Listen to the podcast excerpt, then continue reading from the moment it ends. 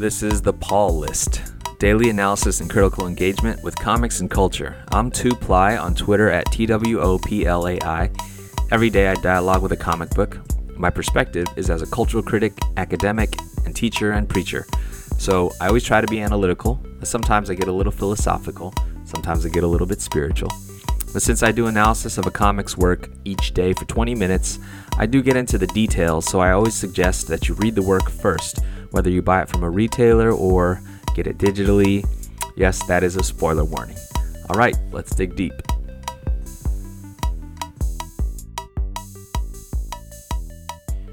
Today is our Tuesday trade paperback, and today the book is going to be Semi Automagic, art by uh, Jerry Ordway and written by Alex de Campi, um, coming out from Dark Horse. Um, as I've mentioned before, but I think it's worth refreshing, the idea is that every day here I do a 20 minute analysis of a, um, a different area of comics. Um, you know, I, I, give Saturday and Tuesday to the big two, Marvel and DC, with our Saturday Super Friend and our, um, our Monday Marvel. And, uh, and then I try to cover on the other days different areas of comics. Wednesday is our wide world of comics. Uh, Thursday is our throwback, where we look at a classic comic. Friday, um, we uh, we have our Friday find where I really try to kind of go outside the typical reaches of of um, mainstream comics. And Saturday, uh, I'm sorry, Sunday is a Sunday Scholar where I look at comic scholarship, where I look at um, things that researchers and theorists are writing about comics. Um, but the um, the the book today is our, our trade paperback Tuesday, and, and on these days I try to cover books from Dark Horse, Image, Boom, and some of the other publishers. And I, I really uh, appreciate and respect what Dark Horse does and has always done. Um, as I shouted out in the very first um, uh, podcast of this Paul list, um, the uh, I owe a ton to uh, two different um, podcasts and um, the things that they've taught me about comics. These are, you know, real, real, real knowledgeable experts in the field. Uh, one is um, called the Comics Alternative. Two guys with PhDs, two comics scholars, uh, English professors who've studied comics for, for their whole lives. Um, uh, Derek Parker Royal and Andy Kunka, along with a, a cadre of other people, um, myself included. Um, I'm the editor of the the Comics Alternative blog portion, and uh, they've educated me a whole lot about comics. The other one, the other podcast is called Robots from Tomorrow. You have hundreds of episodes. If you search them out, they're part of the Multiversity um, Comics Podcast Network, uh, affiliated with multiversitycomics.com, another site where I've written.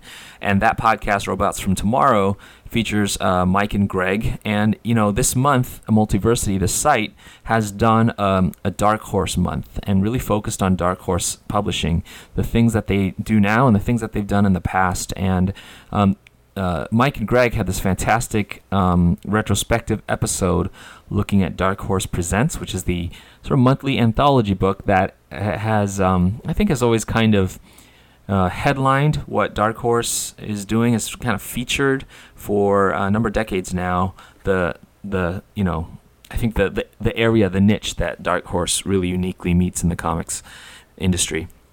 Um, what is that area, uh, and, and and how does it tie into to the book today? Well, Semi Auto Magic, I'll start by saying, is not the kind of book that I would normally enjoy. Um, and anybody who knows me can imagine that um, being the ultra sentimental, schmutz, schmaltzy sort of, you know, um, religious pseudo nut that I am, and also all about ethics and uh, and justice and hope and stuff like that, that um, I'm not a real big horror guy. I can't I um, can't watch a horror movie. I just I, I'm bothered by horror commercials. I mean, sometimes I'll be watching an NBA game. It'd be a 20 second horror commercial. I'll be like, oh man, why why did I have to see that? You know, I really don't need to see a pale faced kid who is a ghost hanging upside down, popping up out of the walls or something. I just not my genre, and it never has been. Always have avoided it. Um, but you know, it really was actually reading literature. Um, you know, horror that was devoid of images, really. That uh, you know, be it gothic literature, you know, or your Mary Shelley stuff, or Edgar Allan Poe. It was really reading horror that helped me to appreciate what horror can do as a genre, in the sense of uh, identifying with you know some things that I really believe at the core of humanity, which is that you know we may be made in the image of our creator and each human being worthwhile and, and with great potential for beauty and wonder and at the same time, deeply flawed, deeply um, you know embedded within who we are is is the potential for great evil, and each of us, you know, in some way, participants or complicit in systematic oppression or injustice, or um, you know, I, you know, the word for it is would be sin. and I think in some ways horror um, explores that, um, turns up the notches on that in a way that you know other genres can't really do in the same way. So I I've come to from a respectful distance appreciate some of what horror stories can do. Um, but still not a fan. And um, and and and so to come back to Dark Horse, um, I think Dark Horse has for a long time fit a niche in the industry of here is presenting to the comic shop audience, the comic book buyer, you know, the monthly issue buyer, what else comics can do besides the big two superhero um, companies and of course, you know, other other um, uh, other publishers are doing that as well. I think Dark Horse has been a very consistent voice in the last number of decades in featuring that and in, in finding and cultivating those kinds of voices. And so I started reading Dark Horse Presents, the anthology, because it had usually you know some certain book that i thought was just really interesting doing something very different. You know at times it was um, concrete by paul chadwick. At times it was sin city when frank miller start, first started to, um, to, to do those sin city stories that had this artistic um, sensibility that was such a contrast um, to what was out there and, and, and other stories that first made their appearances in dark horse presents but i gotta say that whenever I read Dark Horse Presents, um, and and uh, Greg on Robots from Tomorrow touches on this a little bit. You know, as a younger reader, as a less mature reader, there, there it was often you know the case that only really only half or maybe even one of the the, the stories in there in that in the anthology appealed to me, and the others were either so strange or really even you know sort of repellent to me in their visual aesthetics or in in what they were you know showing or dealing with that um, I had a really hard time with it. Um, you know, I, I think about it, and you know, there's some content in stuff like Sin City that uh, I don't know that I'm super comfortable with. Um, and you know, later on, now I've come to realize that sort of there's a uh, there's an ethos about it that I'm not uh, very fond of at this point. But you know, even at the time, I, I don't know why some things would really um, sit okay with me or appeal to me, and eh, but most of it wouldn't. But what I've come to realize and respect about Dark Horse Presents, really about Dark Horse and its role in the industry, is that um, I would regularly, my eyes would pass over these different works, and the first few times that I saw them, you know, I, I really wouldn't want to see them. The gradually, you know, you can say that I became um, numbed, or you could say that actually a certain kind of sensitivity and ability to accept and to to um, to look a little longer into, um, especially genre that I just wasn't really, uh, you know, that comfortable with. That I didn't feel that at home with. Uh, that I acquired that by just the exposure effect of being around uh, an anthology like Dark Horse Presents. And that's what I love about anthologies. You know, it's going to be hit or miss for people, but you get a chance to see something that's outside of what you would just normally seek out comfortably. And, you know, that's actually part of what I want to do here on the Paul list is to suggest um, in, in, you know, humbly uh, that there are things out there that may not appeal to us initially, but that maybe there is something worth listening to there. Okay. Now, having said that, as I said, semi-auto magic is not normally my cup of tea. There are uh, pictures in here that are gross. I mean, you know, the the main villain in this uh, in this collection, uh, especially yeah, it's just I don't like looking at that, and that's I know that's me. You know, um, I, I, should say Alex de Campi, who's the writer, um, has written a lot of stuff that I love and a lot of stuff that I'm just not that into. Um, she's right writes this grindhouse book that is um, you know awesome lurid exploitation stuff that that I've heard is great and I just uh, you know haven't read. Um, on the other hand, she also writes No Mercy, a book right now going on an Image um, that um, I really like a lot. I think she has a way of getting into the human pathos that I I enjoy. Uh, and Jerry Ordway is a longtime superhero artist, uh, Superman artist, actually, I meant to say. And so he has that sort of, um, you know, 90s style Superman um, artistic style. And so for, to have him now rendering a more, on one hand, more realistic and, and everyday set of characters, and on the other hand, um, sort of more monstrous world is um, interesting and the and you know those are here are our creators um, to not mention the the colorist and letter on um, on semi-auto magic so as i said the book is basically about uh, a woman alice creed. Um, she's got magical expertise. She's called upon by acquaintance to deal with you know the story starts off with um, a friend who has i think done some favors but just seems like sort of your um, you know uh, typical uh, um, mother um, whose teenage son has, um, see, you know, seems to have his spirit has left him or something like that. He's in, he's sort of comatose and something magical is going on, and then come to find out that it has to do with this video game that he downloaded and so on and so forth. And then she goes in pursuit of um, of the stuff. T- to be honest, the plot I don't want to give too much away, and and it almost doesn't matter too much to what I want to say about this book. Um, but um, it's it's uh, so, uh, so I should uh, go back.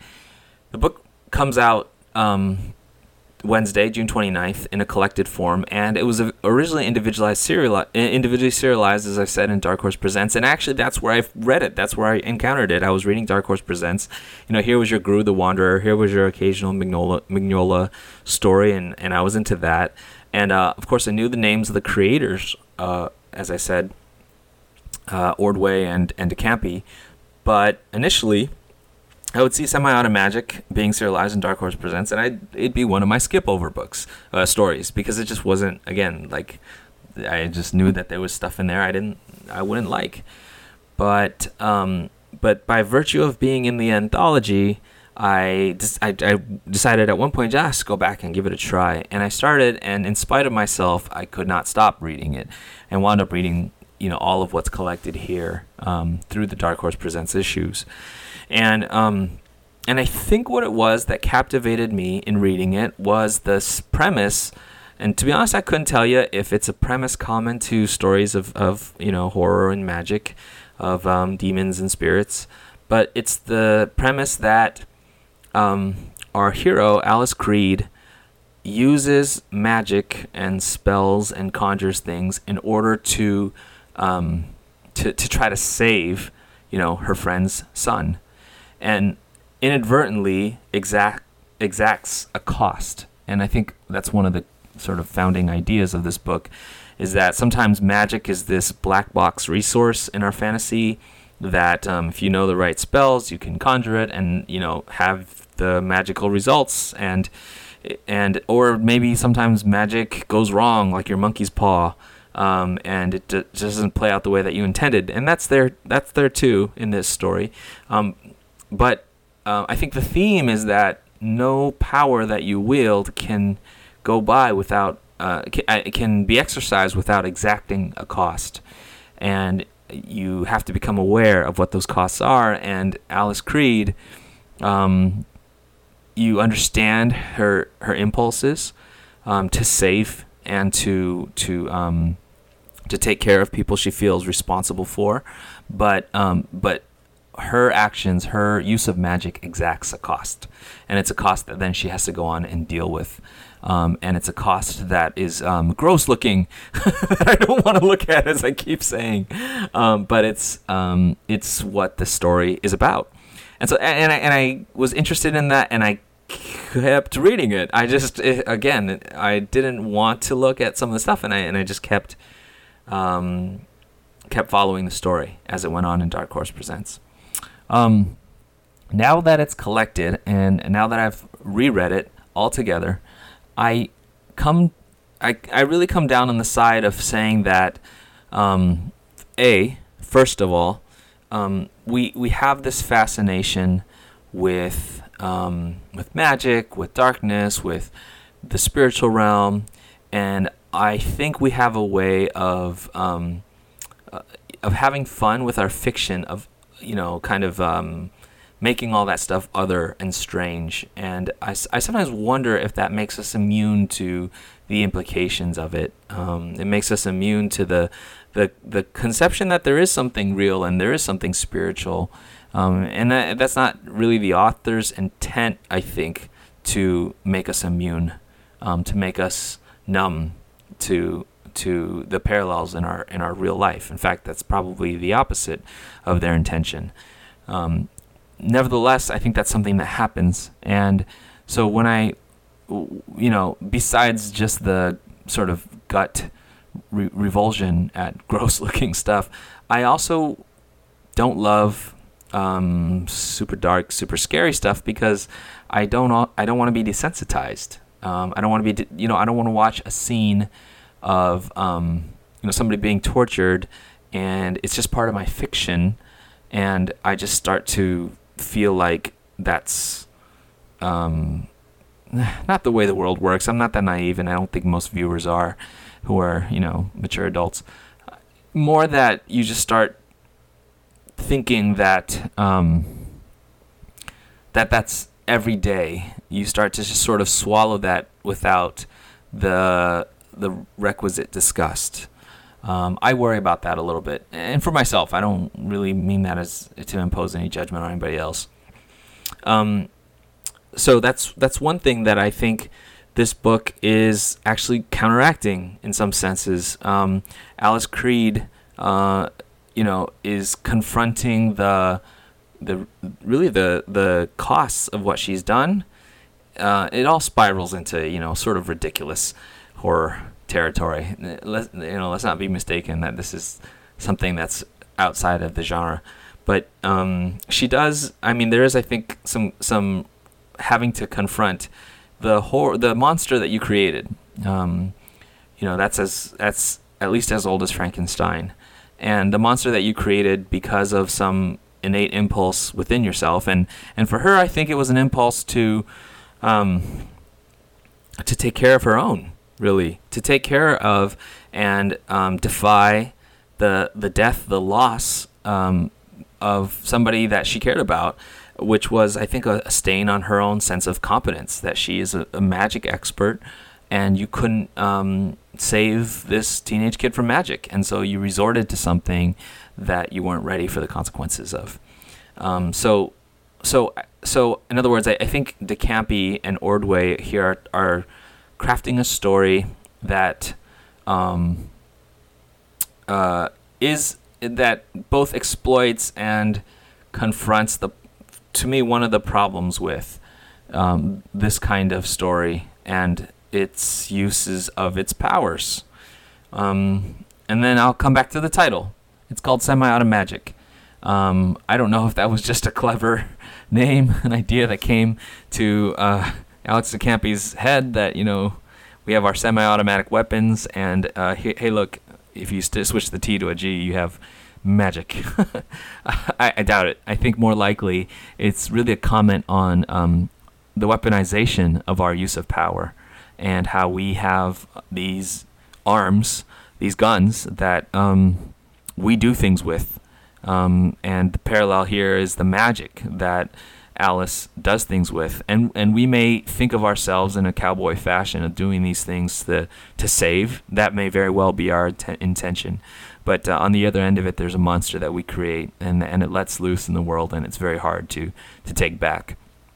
Um, that theme is touched on a little bit, and here's a little bit of spoiler territory. When it turns out that um, on the other end of the magic that she is chasing down, you know, there is um, a weapons testing site and the the souls of these young teenage kids who are you know playing this video game that is uh, seems like one of these shooting Call of Duty type video games. The souls of these teenage kids is being are being siphoned into these dummies, who are um, fodder for explosions of ex- explosions and the testing of explosions um, for military grade you know uh, weapons of mass destruction. Um, and then, of course, those turn out to be monsters. um, but, you know, I think here is um, De Campi and Ordway um, depicting through horror the horrors of our our violence culture, um, the horrors of what we do with um, with guns, with weapons, with with the power that uh, we don't realize we're yielding, wielding, not yielding. um, all right, you can tell I'm a little off my game today if I'm stuttering a little bit. Um, I beg your pardon for that. Um, so, semi-auto magic, worth reading. You know, if you're like me and this isn't your normal cup of tea, um, I wouldn't blame you for not reading reading it. Um, on the other hand, I, I think if you and this is I think what I try to do here on the Paul list is to really expand our horizons. If you want your horizons expanded, or if this is the this is the kind of book that you're into, um, I think is worth worth your time. Uh, it's a, it's a breezy 112ish pages, and uh, and I got I always give a lot of credit to Alex de Campi. Um, she uh, knows what she's doing. Um, so that's our Tuesday trade. Um, tomorrow, which is Wednesday, um, is our Wednesday Wide World of Comics, and uh, and we're to look at something a little bit different, um, not something that you'd get at the comic store. Instead, we're to look at a single chapter of uh, a comic on Stela, which is an app that is for smartphones delivering a new format of comics um, to smartphone devices. Um, and so look out for that. Thanks for joining. Thanks for listening, and uh, and keep reading.